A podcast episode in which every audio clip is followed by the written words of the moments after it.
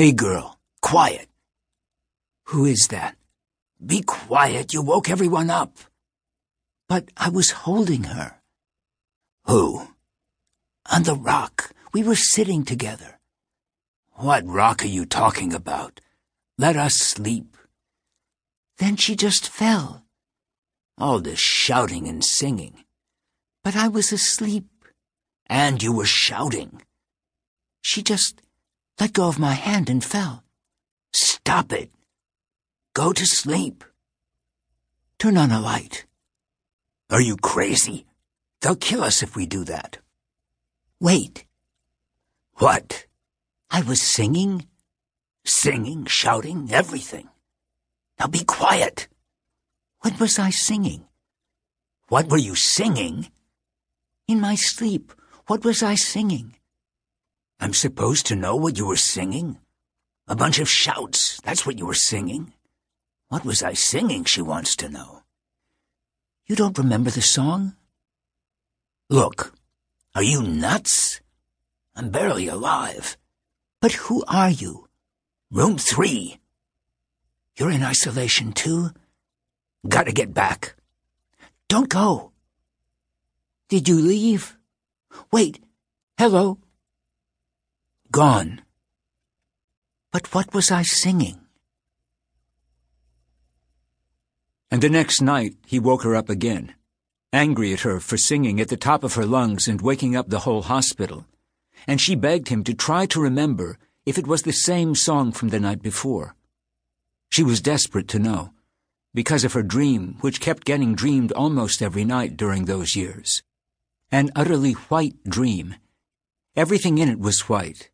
The streets and the houses, and the trees and the cats and dogs, and the rock at the edge of the cliff. And Ada, her red-headed friend, was also entirely white, without a drop of blood in her face or body without a drop of color in her hair. But he couldn't remember which song it was this time either. His whole body was shuddering, and she shuddered back at him from her bed. We're like a pair of castanets, he said, and to her surprise she burst out with bright laughter that tickled him inside. He had used up all his strength on the journey from his room to hers, thirty-five steps, resting after each one holding on to walls, door frames, empty food carts. Now he flopped onto the sticky linoleum floor in her doorway. For several minutes they both breathed heavily. He wanted to make her laugh again, but he could no longer speak. And then he must have fallen asleep, until her voice woke him. Tell me something. What? Who is it? It's me. You? Tell me. Am I alone in this room? How should I know? Are you, like, shivering? Yeah, shivering. How high is yours? It was 40 this evening. Mine was 40.3. When do you die? At 42. That's close. No, no, you still have time. Don't go. I'm scared. Do you hear? What? How quiet it is suddenly? Were there booms before? Cannons. I keep sleeping, and all of a sudden it's night time again. Cause there's a blackout. I think they're winning. Who? The Arabs. No way. They've occupied Tel Aviv. What are you? Who told you that? I don't know. Maybe I heard it. You dreamed it. No. They said it here. Someone. Before. I heard voices. It's from the fever. Nightmares. I have them too. My dream, I was with my friend. Maybe you know. What? Which direction I came from. I don't know anything here.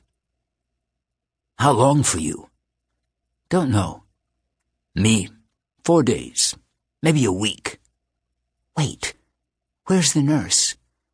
At night she's in internal A. She's an Arab. How do you know? You can hear it when she talks. You're shaking. My mouth, my whole face. But where is everybody? They're not taking us to the bomb shelter. Why? So we don't infect them. Wait, so it's just us? And the nurse. I thought, What? if you could sing it for me. That again? Just hum. I'm leaving.